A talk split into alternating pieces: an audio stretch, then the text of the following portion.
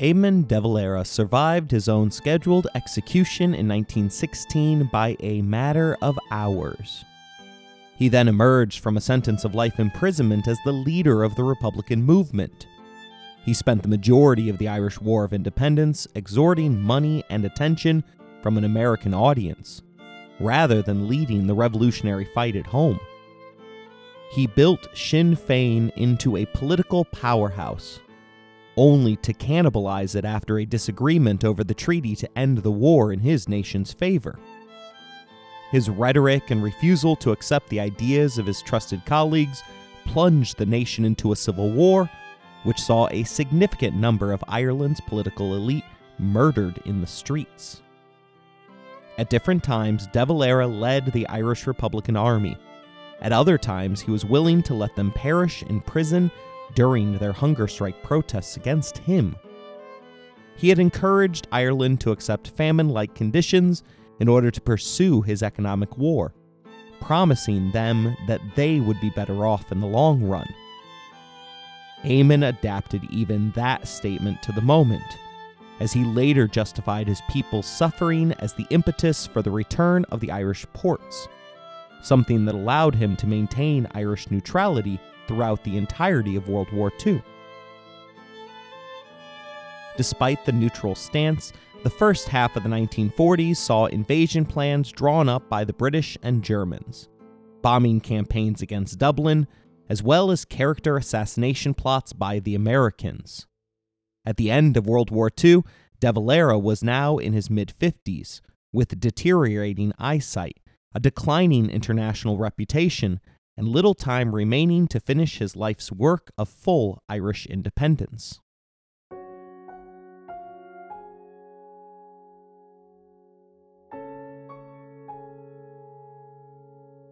You're listening to Empires, Anarchy, and Other Notable Moments, a podcast designed for deep dives that assist in the teaching of history. This series focuses upon Irish politician Éamon de Valera. Episode number 6, his legacy.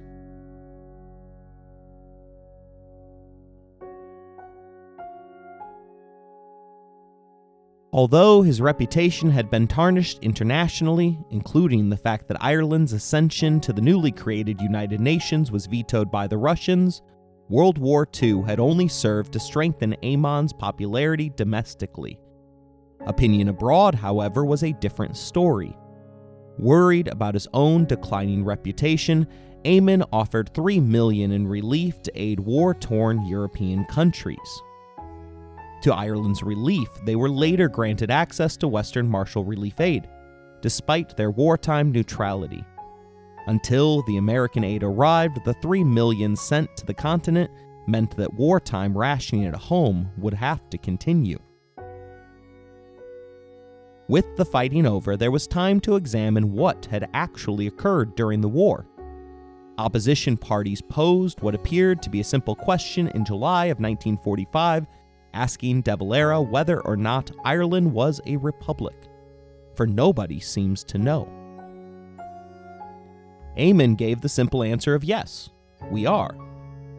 This began a debate in the Dáil, to which Éamon wrote a 150-page brief that included 2 encyclopedias and 4 dictionaries to help him define the word republic.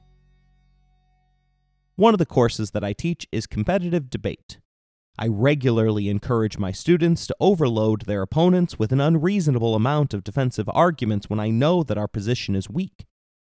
From a strong position, you don't need hundreds of pages for defense or multiple definitions, as the truth is relatively easy to defend. In debate, an avalanche of evidence in defense of your position is typically a sign of weakness rather than strength. The opposition predictably pointed out that relying on dictionaries to determine a nation's status was both humiliating and degrading. Whatever Éamon thought, the British still behaved like Ireland was a part of the Commonwealth. King George even sent personalized gifts and messages for all Irish citizens who achieved their 100th birthday or diamond wedding anniversary. A decade later, Éamon would claim that the lack of clarity regarding Ireland's status as a republic was purposeful and advantageous, believing that it allowed them to shift their position to whichever was most beneficial in the moment. This clearly is another example of Éamon rewriting his own history. Every moment of his adult life had been devoted to trying to separate Ireland from England, believing that he always saw the benefits to remaining tied to Britain is a farce.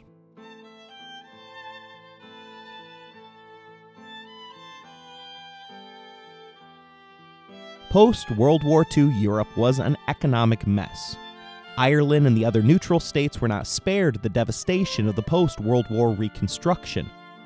Rather than returning to Ireland, those that had emigrated for wartime jobs remained abroad, becoming a part of the permanent workforce of their new nations. Worse, an additional 30,000 left each year as unemployment in Ireland skyrocketed. This was in part due to the fact that England removed all restrictions on Irish immigration in order to rebuild their own economy. Ireland also had a particularly difficult harvest in 1946. 100,000 tons of wheat were at risk of spoiling in the fields, and Éamon had to request for volunteers to march out from the cities on weekends in order to save waterlogged crops. It got worse in 1947, where there was remarkably only 16 hours of sunshine for the entire month of February. The overcast conditions came to engulf Éamon as Dublin's teachers voted 915 to 47 in favor of a strike, after De Valera, a former teacher who once refused to bend over demands for hot chocolate, refused to bend at all during these negotiations. He spoke as if it was a war, demanding the teachers' unconditional surrender. Here's an excerpt of a letter that he wrote to a coalition of striking teachers who were members of his political party, Fianna Fáil. He stated, "The government cannot give way to strike action. I feel personally the teachers entered this course without due consideration. My advice to them is that they should return to their duties and save themselves and the children from further hardship. There is no better way of ending the situation, and the sooner that it is realized by everyone, the better." As the strike went on, Éamon called in the detectives to roughly arrest the approximately 70 teachers who had dressed up in Eamon's signature black trench coat and rushed the pitch at halftime of a soccer final. He further ruffled feathers when he subsidized rising food prices by offsetting them with sin taxes. The price of bread would go down by 11%, sugar by 33%, and the price of tea was reduced by an astounding 55%. Liquor, however, went up by 6 pence per glass, beer rose 3 pence per pint, a pack of cigarettes cost 4 pence more. Additionally, trips to the movie theater were taxed, as were dog racing and professional boxing match tickets. The wine tax was doubled. These tax increases showed tremendous political courage, or stupidity, with a national election coming 1 year later in 1948. Fianna Fáil had been in power for 15 years, and there was a feeling that the pendulum was due to swing the other way.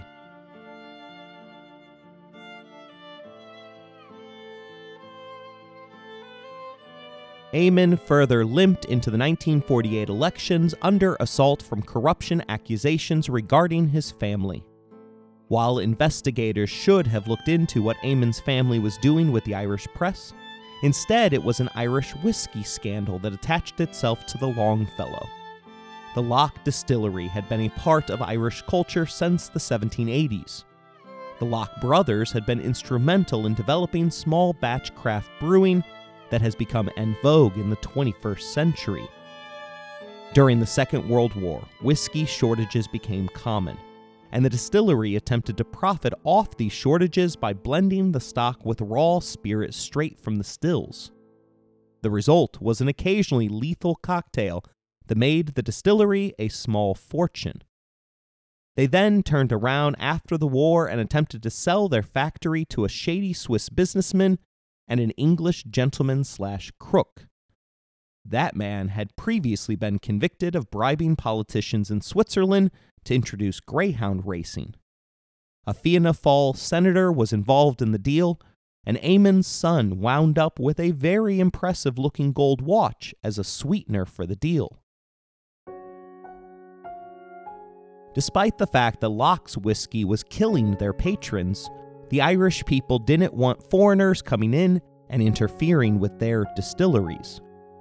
Once the door to corruption had been cracked open, there was a floodgate of accusations, including the fact that de Valera had lent some money to a Bolshevik delegation during his American tour in 1921. The Russian jewels scandal claimed that de Valera was a Bolshevik mastermind who had successfully laid the foundations of communism in Ireland. Colorfully, the tabloids began to refer to de Valera's Ireland as a Bolshevik pawn shop. After demanding a hearing and being cleared by the government, which amounted to his own party clearing his actions, Dev went into furious campaign mode. For 34 straight days, he campaigned across the 26 southern counties for Fianna Fáil candidates. He traveled 3,473 miles, a distance that is 1,000 miles further than New York City to Los Angeles. He spoke at 90 different meetings in every constituency but one, averaging 3 speeches in different locations per day.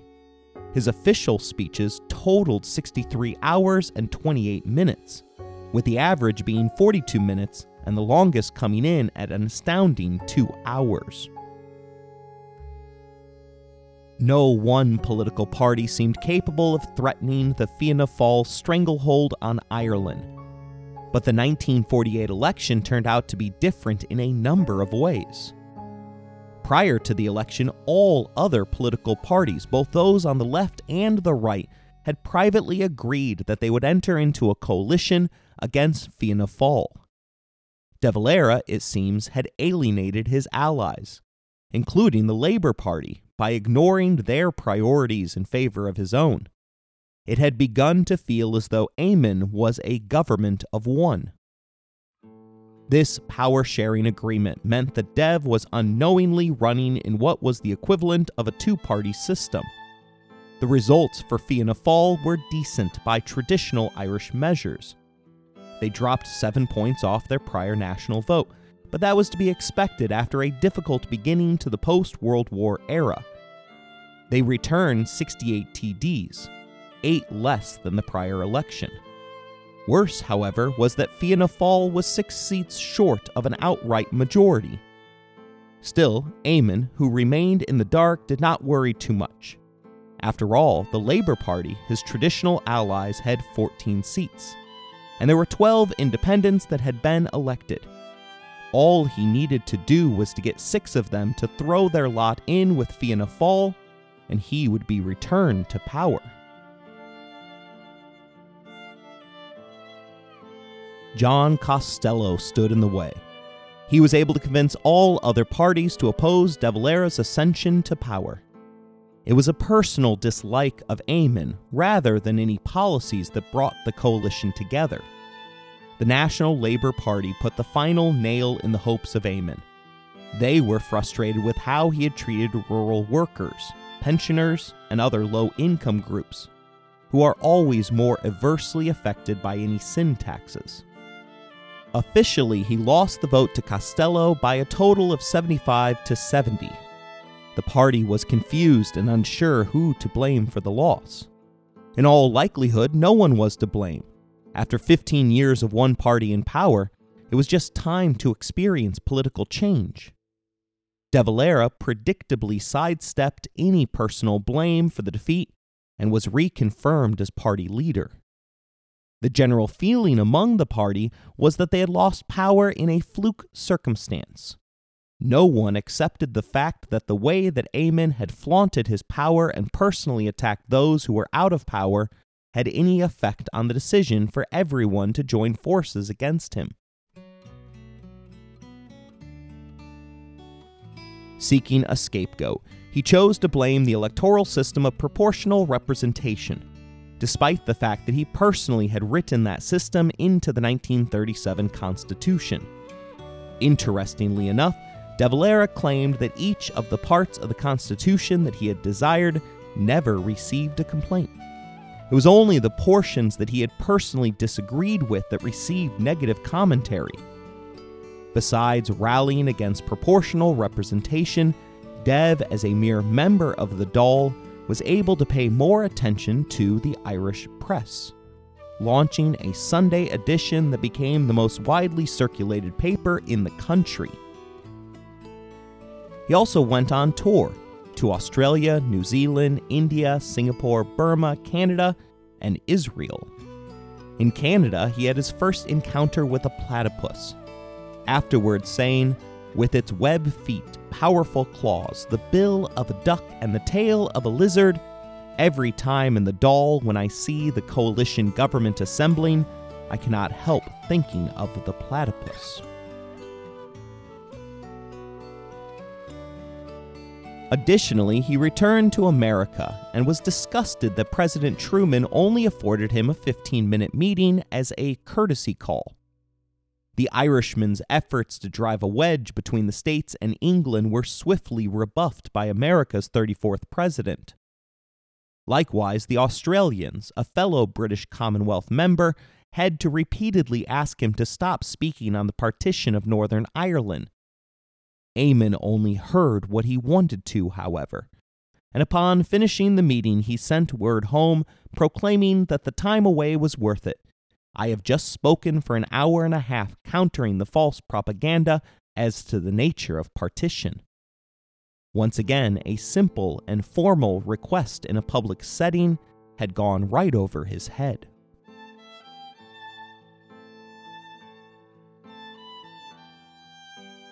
Truman's snub stung Éamon. Later, as a delegate to the First Consultative Assembly of the Council of Europe, Éamon would nix a photographer's request to stand next to Winston Churchill. De Valera refused for fear of being snubbed publicly. He lost an election for the presidency of that assembly, badly. He returned the next year with the slight still fresh in his mind.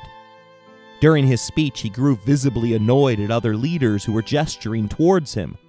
His anger grew and grew until the parliamentarian forced him to stand down by banging his gavel so hard that he knocked everything off of his desk. Éamon had assumed that the other leaders were making fun of him. In reality, they were just trying to signal to him that his speaking time was up. In April of 1949, Éamon received interesting news. The Costello coalition government had decided to legally repeal the External Relations Act, the last remaining legal connection to England. His reaction was interestingly mixed. Although independence had been his life mission, his government wouldn't be the one to accomplish it. He ran the gamut through his emotions as though he were 5 years old, first saying it didn't matter because they basically already were independent. Then he told them it was a bad idea. In his thinking, the vagueness of whether they were in or out was beneficial to Ireland. Finally, he dared them to do it, saying that he wouldn't stand in their way. Finally, after it was officially done on April 18, 1949, he said that it was regrettable that it didn't cover all of Ireland. Now, without a doubt or a question, the Free State of Ireland was legitimized. England accepted it and proceeded to pass the British government's Ireland Bill, which guaranteed that the constitutional status of Northern Ireland would not change without the consent of Parliament. The coalition government assembled against him finally fell apart in 1951, and new elections were called. Historian David McCullough looks back at 1948 to better understand what will happen next. McCullough believes that Éamon's loss in 48 literally forced de Valera to run again in 51. By this point, his eyesight was rapidly declining. He was 63 years old and wasn't able to summon his usual strength on the campaign. Additionally, his main purpose, Irish independence, had already been accomplished. There just wasn't a reason for him to run. The loss in 48, however, meant that he would have to run again if he wanted to go out on top. The lure of power and what it would mean for his legacy seemed to propel him over 2,000 miles during the campaign season, during which Dev would typically go to bed at about 3 a.m. and was up working again at 8 a.m. He eclipsed Costello's 27 town halls with 40 of his own. Throughout the campaign, Éamon gave a full-throated assault against the evils of coalition government. He argued that the policy of the coalition was like a drunken man that staggers forwards and backwards, left and right, and then finds himself flat in the mud.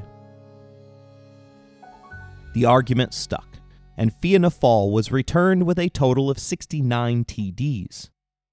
That made it once again the largest individual party. But they had only won one more seat than in the previous election. Éamon won his seat in Clare County with the highest vote total in the country. Still, the possibility of another anti-de Valera coalition was in the air. The Irish Times even predicted such, claiming that the people had decided to give the inter-party experiment one more chance. Unwilling to sit out of power for another term, Dev the negotiator began to broker his return to power. He bought off Noel Brown by pledging to improve health services.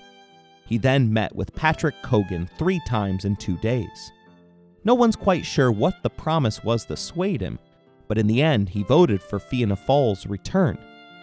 Frank Fahey agreed to not vote unless it was a tie, so long as Fianna Fáil wouldn't oppose his chosen successor when he stepped down.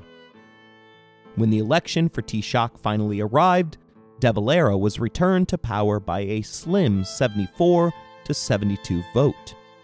The coalition had run its course.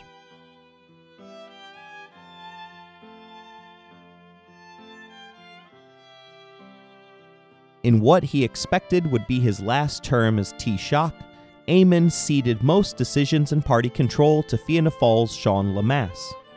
Although he was dedicated to his work, Éamon's best years were far in the distance. His eyesight was so bad by this point that one of his retina had detached itself while he was stooped over to sort papers. His signature took up nearly an entire page, and he was in the Netherlands for nearly 3 months recovering from one surgery. He memorized his speeches with staff reading everything to him until he got it exactly right.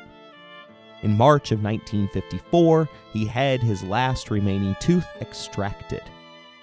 A fiscal conservative to the end, his last real policy was an attempt to reduce spending across Ireland. He once again raised taxes on alcohol and tobacco in order to lower prices on tea, butter, and bread. The Irish Times called it the harshest budget in the history of the state. It had major negative economic effects across Ireland, and facing a likely vote of no confidence, Éamon called for a new election in 1954.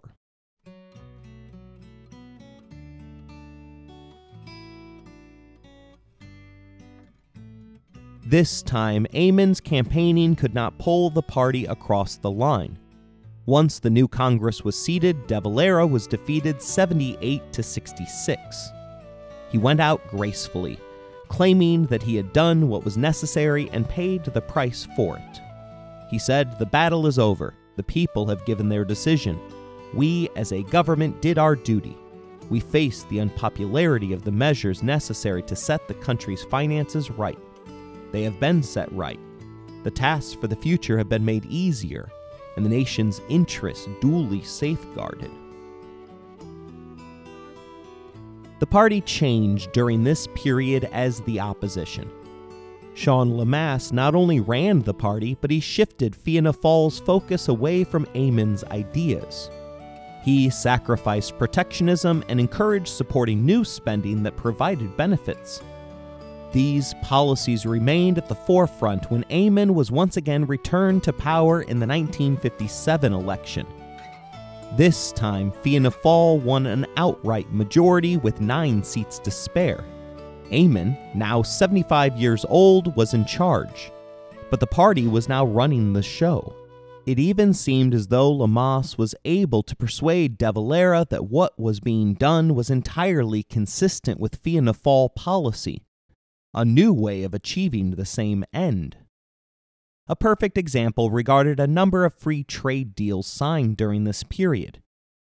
De Valera, who had championed protectionism throughout his career, now claimed that free trade had been his policy from the beginning.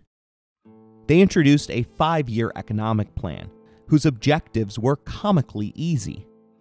But there is genius in setting an incredibly low bar for yourself. The party won high marks from voters when they quickly blew past every measure in the plan. Things were looking good for the aging de Valera, who said that as long as this organization wants me, as long as Dáil Éireann thinks I am doing my work and can do it, then I stay. That day appeared on the horizon in 1958.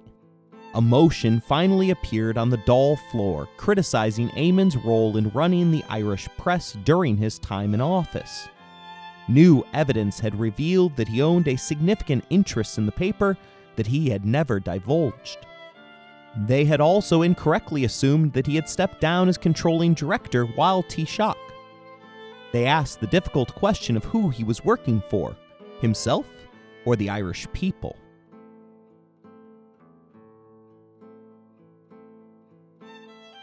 Although de Valera had made other men divest their personal business interests, he had never felt that those rules applied to him. He told the Dáil that he was quite satisfied in my conscience, and I believe that any fair-minded person will be similarly satisfied, that in the circumstances knowing the exposition in which I was placed with regard to the Irish press before I came here, that there was nothing to suggest that I had been acting all these years in a manner which was inconsistent with the dignity of the office which I hold. The outcome of the vote was never in doubt. Party line voting alone ensured that Éamon was not in danger from any of these accusations. But the appearance was enough for the party to begin to plan their future without their 75-year-old founder. Seán Lemass convinced de Valera that it was time to step down as leader of the Dáil and instead run for the open seat of president, a position that involved largely ceremonial functions.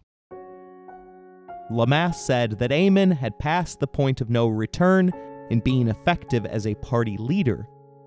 At this point, according to him, Éamon didn't interfere in Dáil business. He never asked why you did anything. New ideas did not come from him at all. In a 2-man presidential race, Éamon won 56% of the vote. Although Ireland continued to have their man, Sinead was crushed by this decision. Incredibly private, the role of Irish First Lady had ceremonial duties that had to be done in public. Retirement would have to wait once again. Éamon faithfully carried out the offices of the president, which were all ceremonial, for 2 7-year terms.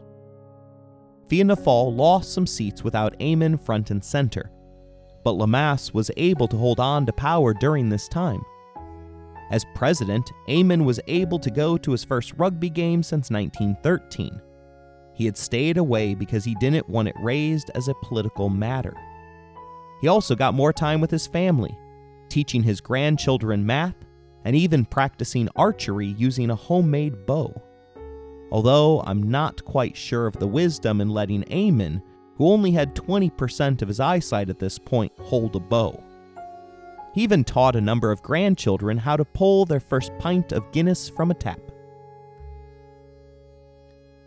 Some of his American shine came back when Irish-American John F. Kennedy visited in 1963. Sinead was said to have dreaded the event for all the fuss it would bring. JFK was so popular that upon arrival at the garden party, the guests mobbed him in what was described as an event of which the entire nation ought to feel ashamed. In the fracas, a bishop was dragged to the ground and had his cape ripped. Éamon returned to the guests without the president, and showcasing a sense of humor, told his guests that Mr. Kennedy is very sorry he cannot meet you all. You will have to take it that he has already shaken hands with you. The two men then privately planted a tree together to mark the occasion. After the much younger Kennedy ceremonially shoveled dirt on the newly planted tree, Eamon one-upped him by energetically shoveling several spades over his. Éamon de Valera left the presidency after his second 7-year term was completed. It was 1973, and he had reached his 90th birthday. By this point, he had served as the leading figure in Irish life for the last 57 years. His public career, which began in 1916 at Boland's Bakery, ended there as well, at an event organized by Fianna Fáil and featuring speeches extolling his life of service. He was given one last send-off by his country, the long overdue retirement for a man who had always claimed to have been a reluctant politician was short. In January of 1975, a little over 7 months after leaving office, his wife Sinead died on the day before their 65th wedding anniversary. He survived her by only 8 months.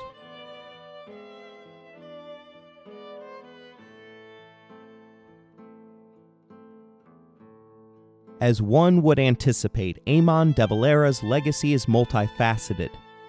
It is evident that he played a pivotal role in achieving Irish independence, the constitutional overhaul, and maintaining neutrality during World War II.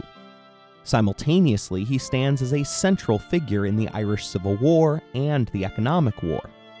Having explored his accomplishments, let's delve deeper into a lingering question. Was Éamon de Valera an autocratic leader? He was acutely aware of this accusation and took great pains on numerous occasions to refute it.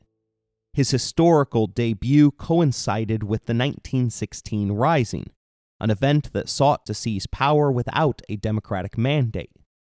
Similarly, during the treaty split, de Valera diverged from the majority's will, utilizing propaganda to rationalize his actions. Yet other aspects of his legacy paint a different picture, one that reflects a commitment to democracy. In the face of losing popular support, de Valera gracefully stepped down from his position. He subjected the Constitution to a comprehensive referendum vote by the people, demonstrating a genuine dedication to democratic principles. Throughout election cycles, he tirelessly articulated his vision for Ireland, working overtime to connect with the people. While the record doesn't support the reputation of Éamon de Valera as an authoritarian, the label persists. If one finds oneself repeatedly stating, "I am not a dictator, not at all, far from it," as Éamon did in June 1951, then a perception problem may indeed exist. The notion of autocracy likely stems from Éamon's behind-the-scenes approach. Nicholas Mansergh characterized him as a man of inflexible will, ready to compromise only when he has got what he wants. The American press astutely noted, "He does not plead, argue, or orate. He explains." De Valera held an unwavering vision of what he deemed to be right, and his earthly purpose seemed to be convincing others of its righteousness. Michael B. Yates shed light on Éamon's strategy, explaining that he would allow the debate on a contentious matter to drag on until everyone was exhausted, expressing no opinion himself. Then he would summarize at some length what had been said, finished by saying, "In the light of all these arguments, he felt that such and such a decision would be best, and we would agree." It was a form of peace achieved through exhaustion. For those unwilling to fall in line, even casual conversations turned into battlegrounds. The Prime Minister of Australia described feeling as though he was being lectured by the Irishman, even on matters concerning his own country. Éamon de Valera skillfully masked his inclination towards autocracy by emphasizing that all decisions were reached unanimously as a group, The treaty split, however, posed a significant challenge for him, as it stands as one of the rare instances where de Valera couldn't rally his party behind a single decision. In almost every other instance of dissent, he employed tactics such as dismissing opposing members or calling for snap elections to ensure a majority in his favor. Historians characterize this leadership style as more akin to a chief than a chairman. Seán Lemass remarked that de Valera always wanted unanimity and sought this by the simple process of keeping the debate going until those in the minority relented out of sheer exhaustion. Fianna Fáil member James Ryan echoed this sentiment, stating that if agreement wasn't reached by the discussion's end, de Valera would postpone the decision for another day. A mere majority wasn't sufficient. The party had to be united. In the early days, unity meant aligning with de Valera's thoughts.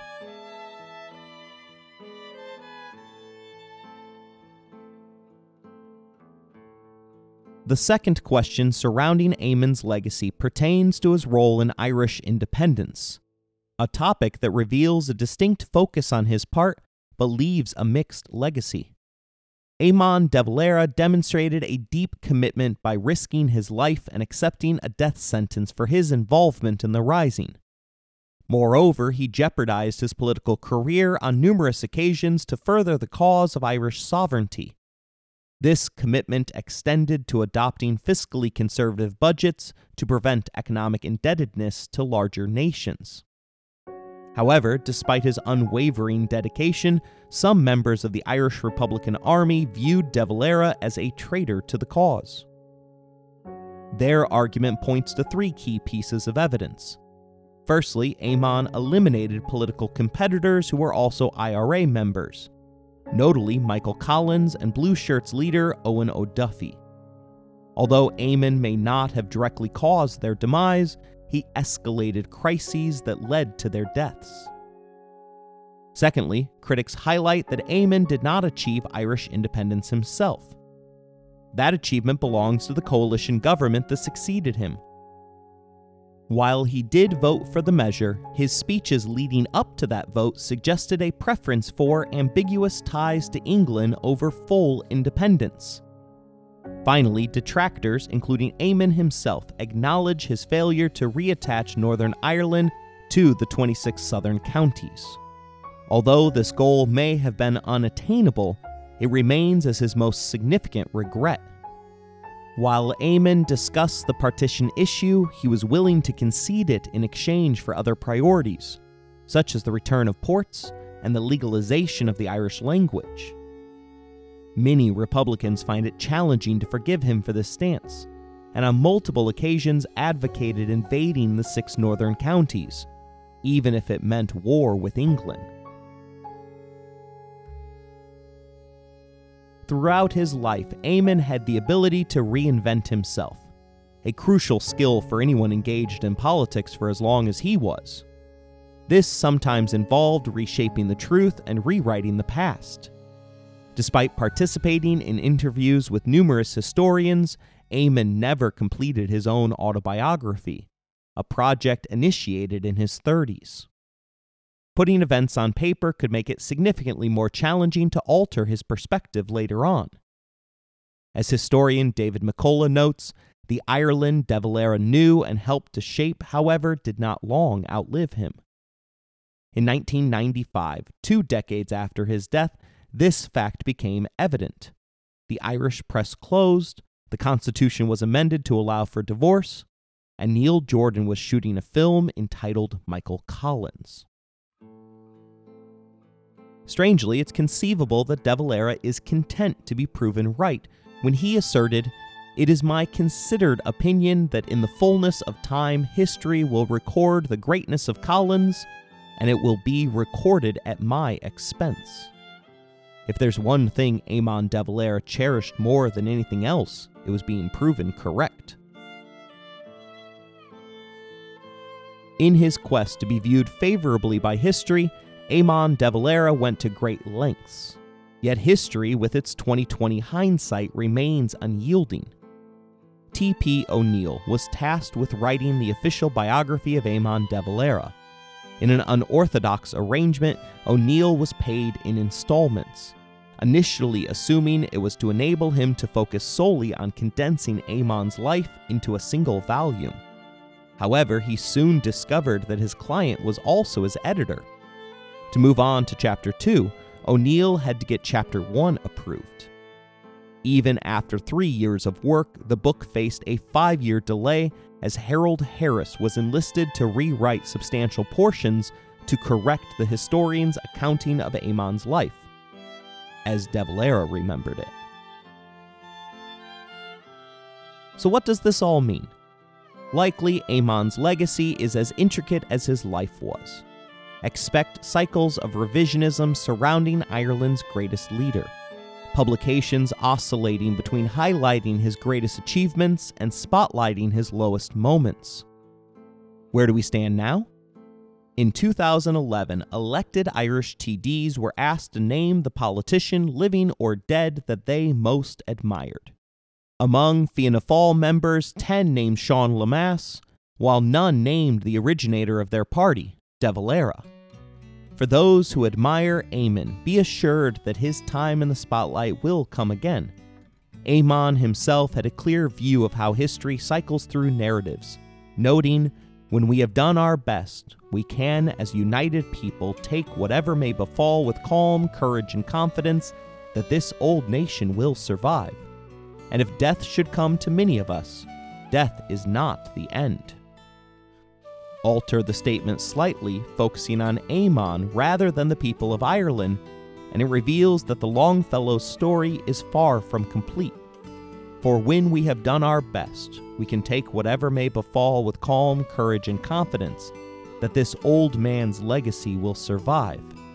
His death is not the end."